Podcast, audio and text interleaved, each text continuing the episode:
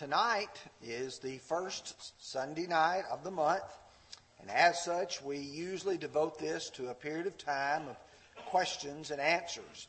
And I will tell you, Brother Ray Weddington come up to me tonight or this morning and said, I won't be here tonight. He says, I hate to miss this.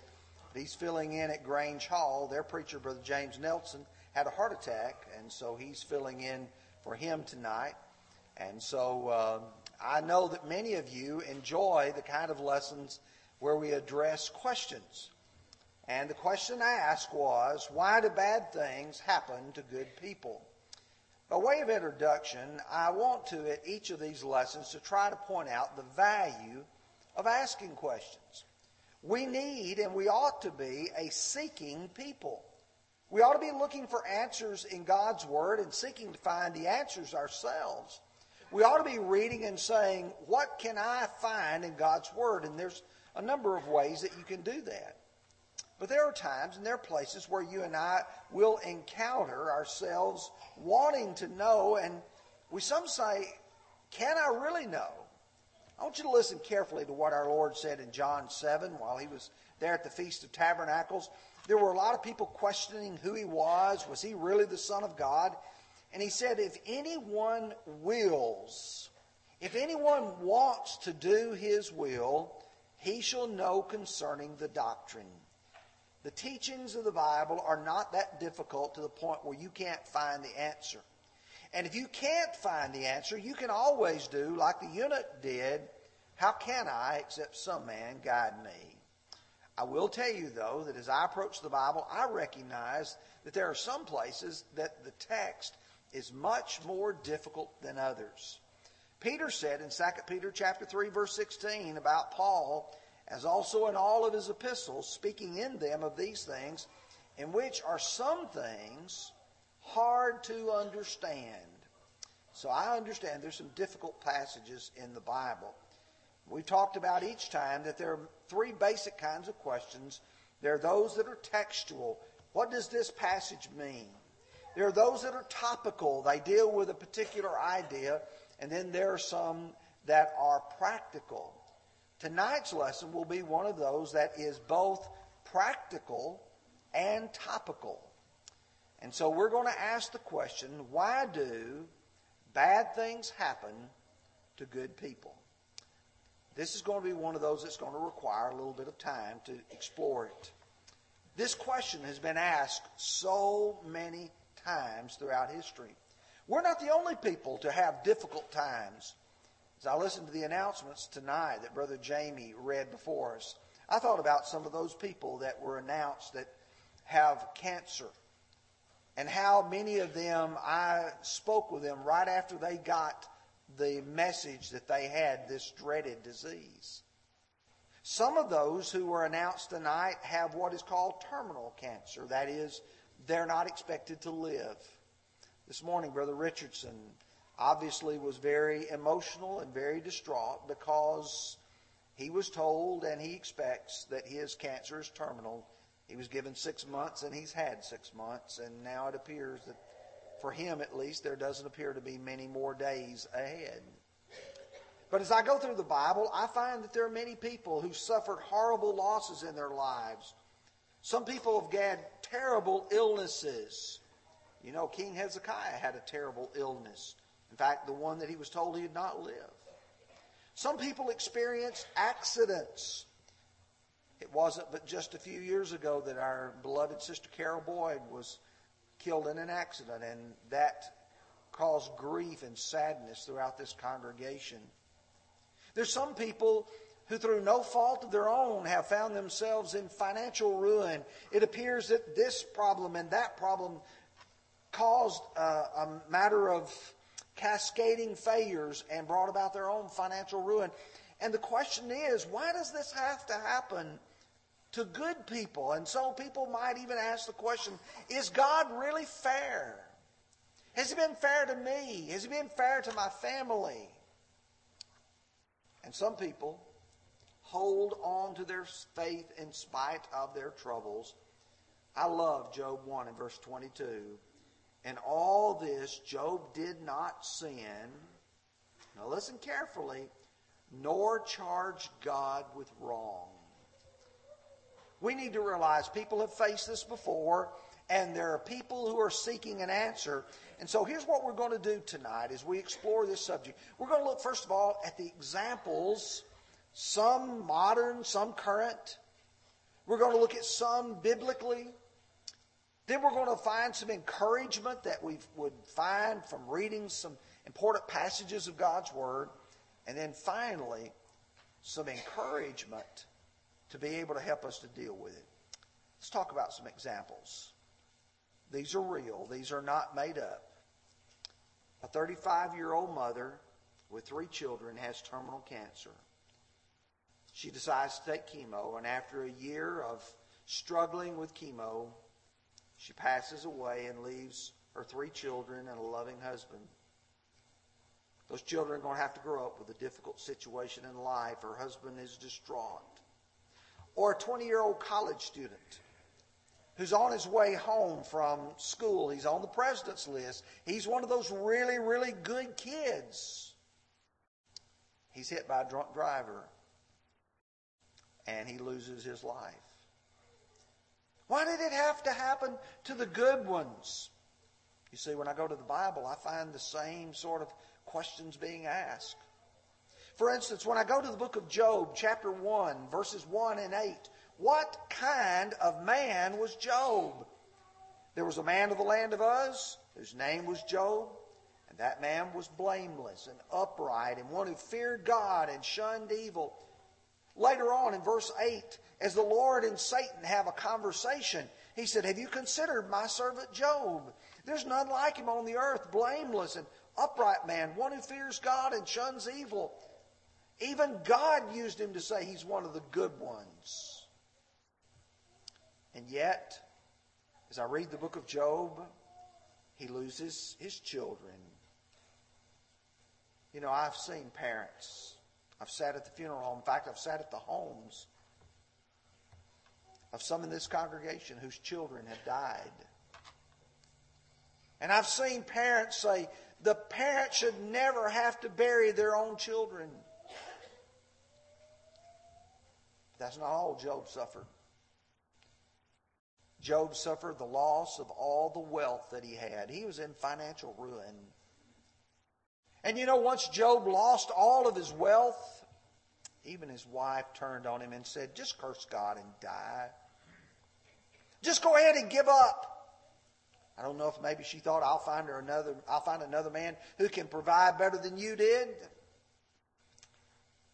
And then Job lost his health.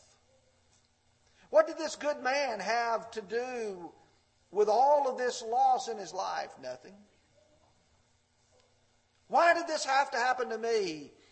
Oh, if you just read Job chapter 9, you see Job pouring out his heart. He said, God, will you just give me a day in court? a day that I can present my side. And then he recognizes if I were to be able to do so, I couldn't answer God. Psalm 73, a psalm of Asaph, is one that if you look at verses 1 through 17, you see the discouragement in the voice of a person who's trying to live a godly life in an ungodly world and how he's going to try to deal with it. He said, Truly, God is good to Israel, to such as of a pure heart. But as for me, my feet had almost stumbled, my steps had nearly slipped. For I was envious of the boastful when I saw the prosperity of the wicked. And listen, he says, There's no pangs in their death. Their strength is firm. They're not in trouble like other men nor are they plagued like other men. Therefore, pride serves as a necklace, violence covers like a garment.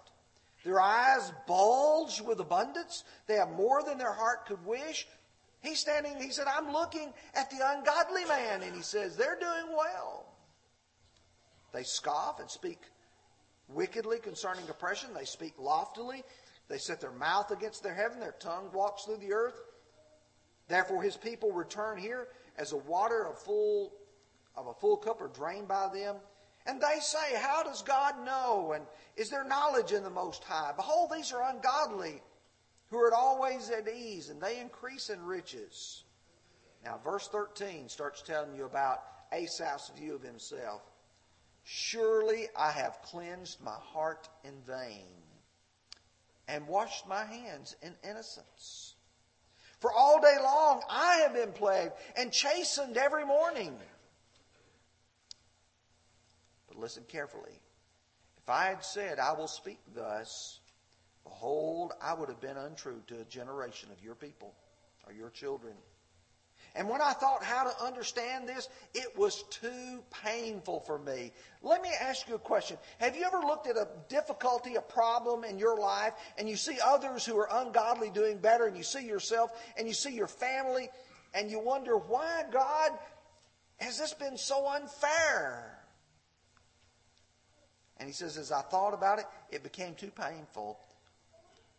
Of course, there's a real key in verse 17 until I went into the sanctuary of God, then I understood their end. I finally began to understand it all. You think about Jeremiah. Jeremiah was a great prophet of God. He did exactly what God told him to do. He preached God's message when, where, and how God told him to do it. And because he was so loyal and so faithful to God, he did not get the pats on the back. He did not get people shaking his hand saying, Wow, you delivered a great prophecy. What Jeremiah got was to be put in stocks. What Jeremiah got was mocking every day. What Jeremiah got was thrown into a dungeon and sink up into mire to his armpits. And only by the rescue of Ebed Melech pulling him out he had to eat very poor rations. He was a man suffered, and he said in chapter 12, verse 1 Righteous are you, O Lord, when I plead with you, yet let me talk with you about your judgments. Why does the way of the wicked prosper? And why are those who deal so treacherously happy who deal so treacherously? Why is it, God, that those of us who are trying to do what is right suffer so intensely? Not just Jeremiah, not just Asaph, not just Job. You come to the prophet Habakkuk. Habakkuk looks out at a nation that is just like the United States in 2016. There's ungodliness on every level, whether it's local, national, and people are not pursuing what is right. And he doesn't understand why God doesn't correct those things and reward righteous people and punish the wicked ones. He says, Why do you show me iniquity and cause me to see trouble? For plundering and violence are before me. There is strife and contention arises. Therefore, the law is powerless, and justice never goes forth.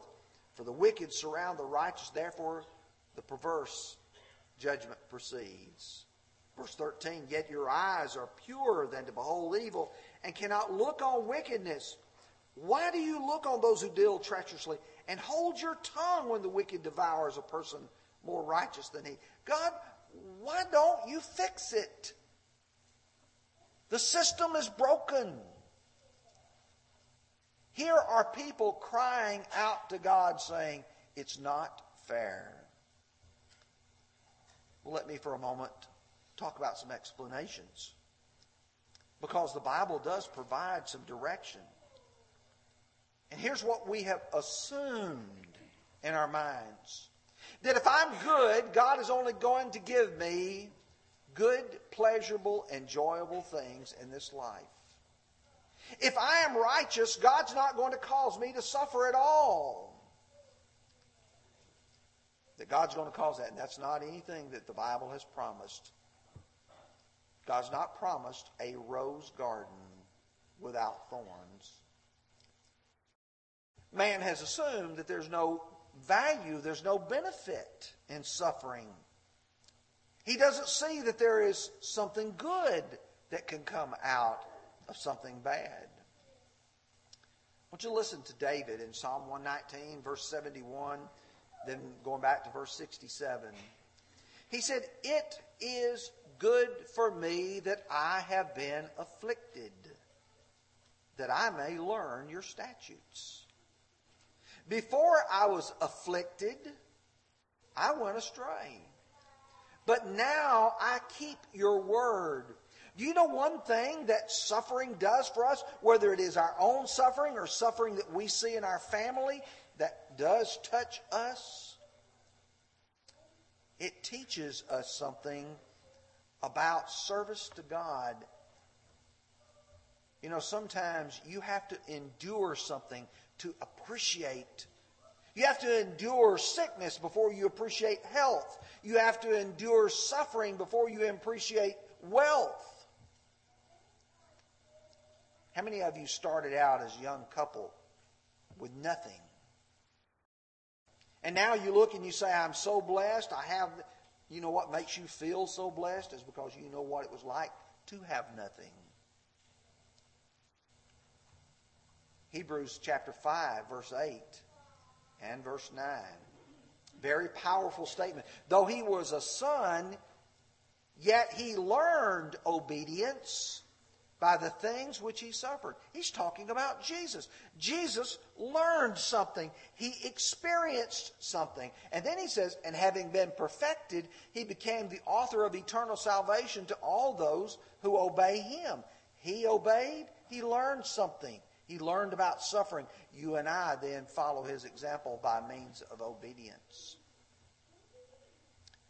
Lamentations 3, verse 27 says, it is good for a man to bear the yoke of his youth. Sometimes we make a mistake and we learn from those mistakes. I remember as a kid, we went to the auditorium at the Lamar County High School when I was in elementary school. And we had a teacher said, Don't put your hands anywhere up on that stage. You kids sit down. One of the kids said, let's, let's go over and put our fingers in those light sockets. You know what several of us did? Ouch. Why they had the power on, I'll never know. But you know what? I never have done that again. I learned a lesson from it. It's good that there's pain in doing something that's dangerous. It teaches you not to do it again. It's good for a man to bear the yoke of his youth. It also helps us help others. You see, God intends us to be the instruments, the vessels, His hands, His mouth, His arms, to be able to help other people. Paul put it like this in writing to the Corinthians in chapter 1, verses 3 and 4. Blessed be the God and Father of our Lord Jesus Christ, the Father of mercies and the God of all comfort, who comforts us in all our tribulation, that we may be able to comfort those who are in any trouble with the comfort with which we ourselves were comforted of God. Oh, some of you have gone through some tough times. Some of you have survived cancer. Some of you have come out on the other side. And then when someone else gets that devastating news, you're able to go and put your arms around them and say, I know what you're going through. I know you're scared. But let me tell you, the prayers of a righteous man avails much. Let me tell you that we will be here with you. We will be here for you we know what it's like. It also helps us to put eternity in perspective. What is man's life here? It's but a vapor that appears for a little time and then vanishes away. It's as a, a weaver's shuttle, just going back and forth, back and forth, and then all of a sudden it's over. It's three score and ten or four score years, 70 or 80 years then we fly away. Romans 8 and verse 18 says, For I consider that the sufferings of this present time are not worthy to be compared with the glory that shall be revealed in us. Chapter 4, verse 17 of 2 Corinthians. For our light affliction, which is but for a moment, is working for us a far more and exceeding eternal weight of glory Ecclesiastes 3, verse 11 He has made everything beautiful in its time. Also, he has put eternity in their hearts, except that no one can find out the work that God does from the beginning. He's put eternity in our hearts. That's the reason why when you grow older and you look at your grandmother and grandfather and they say, Well, son, daughter, I'm not going to be here much longer, but that's all right. My reward is in ahead of me. Those are the kind of people that are able to put this in perspective. Let me offer some words of encouragement. Some of this I have acquired from other places. You can't always change the circumstances, but you can change the way you respond to them, and you can change your attitude.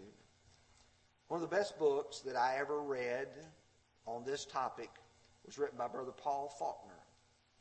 And it's called Making Things Right When Things Go Wrong.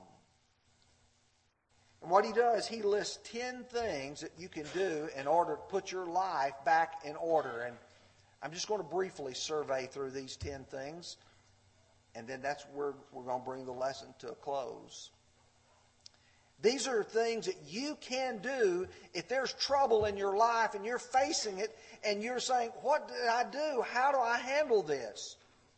Number one, choose a positive disposition. You choose it. Proverbs 23 7 says, For as he thinks in his heart, so is he. As you and I think in our mind, that's the way things happen. You can choose to be positive or you can choose to be negative. You can choose to be bitter or you can choose to be better. His second one is will to, whether you want to or not. When I read that the first time, I thought, you can't do that. Oh, yes, you can. Philippians 4, verse 11, not that I speak in regard of need, for I have learned in whatever state I am in to be content. Oh, you mean if I find myself in a tough situation, I can be content there? Yes, you can. You can choose to will to do that. I could give you plenty of examples. Number three, act better than you feel. How many times have someone you've spoken to them say, How are you doing? I'm good. I'm fine. I'm doing well. And you may think, well, they're just not being honest. But what they're trying to do is act better than they really do feel. Listen to Paul in 1 Corinthians chapter 4, verse 9 and following. For I think that God has displayed us, the apostles, last as men condemned to death, for we have been made a spectacle to the world, both to angels and men. We are fools for Christ's sake, but you're wise in Christ. We're weak, but you're strong. You're distinguished, but we're dishonored. To this present hour, we both hunger and thirst. We are poorly clothed. We're beaten and homeless. We labor, working with our hands. Being reviled, we bless. Being persecuted, we endure. Being defamed, we entreat. We have been made as the filth of the world, the offscouring of all things until now. Paul said, Look at the way we're treated, but he says, We don't respond that way. When someone knocks us down, we stand up. Doesn't matter if you're poorly clothed, you're hungry and thirsty. You can act better than you feel. Number four is use your compass when you're off course. We would say today, use your GPS when you can't find your way. And what is our GPS, our God pointing system? Psalm 119, 105, Your word is a lamp to my feet and a light to my path. Okay, I, I, I'm off course now. What do I need to do to get back in the right? Okay, go to the Bible. Read those examples. Read the book of Job. You'll be surprised the encouragement that it provides. Number five, don't kill today with yesterday. Boy, is that one ever true. You had a bad yesterday, but what about today? Are you going to constantly rehearse all of the bad things that happened yesterday that destroys today? Philippians 3, verse 13 and 14 says, Brethren, I do not count myself to have apprehended, but one thing I do, forgetting those things which are behind and reaching forward to those things which are ahead, I press toward the goal of the prize of the upward call of God in Christ Jesus. Number six, cut your line when it is tangled. When I read this, I thought about when I was about 16 years old. My first cousin, who's like a brother, talked me into buying one of these real expensive fishing rods that has the line exposed. He said, What you do is you take it and you just flick it that way. And I took it and I flicked it that way and it went, and there was just line everywhere. And for about an hour, I tried to pull and straighten and pull and straighten. He said, Let me show you how you fix that. He took his knife and just cut right through it. Said, Now go buy you another roll of line. Good suggestion. Listen to Genesis 41, verse 51. Joseph called the name of the firstborn Manasseh, for God has made me forget all my toil and my father's house. You remember Joseph was so mistreated by his brothers, sold into slavery. But he cut that line away. It was tangled, it was a mess. Manasseh has made me forget all of that. Number seven, keep cool when you're hot.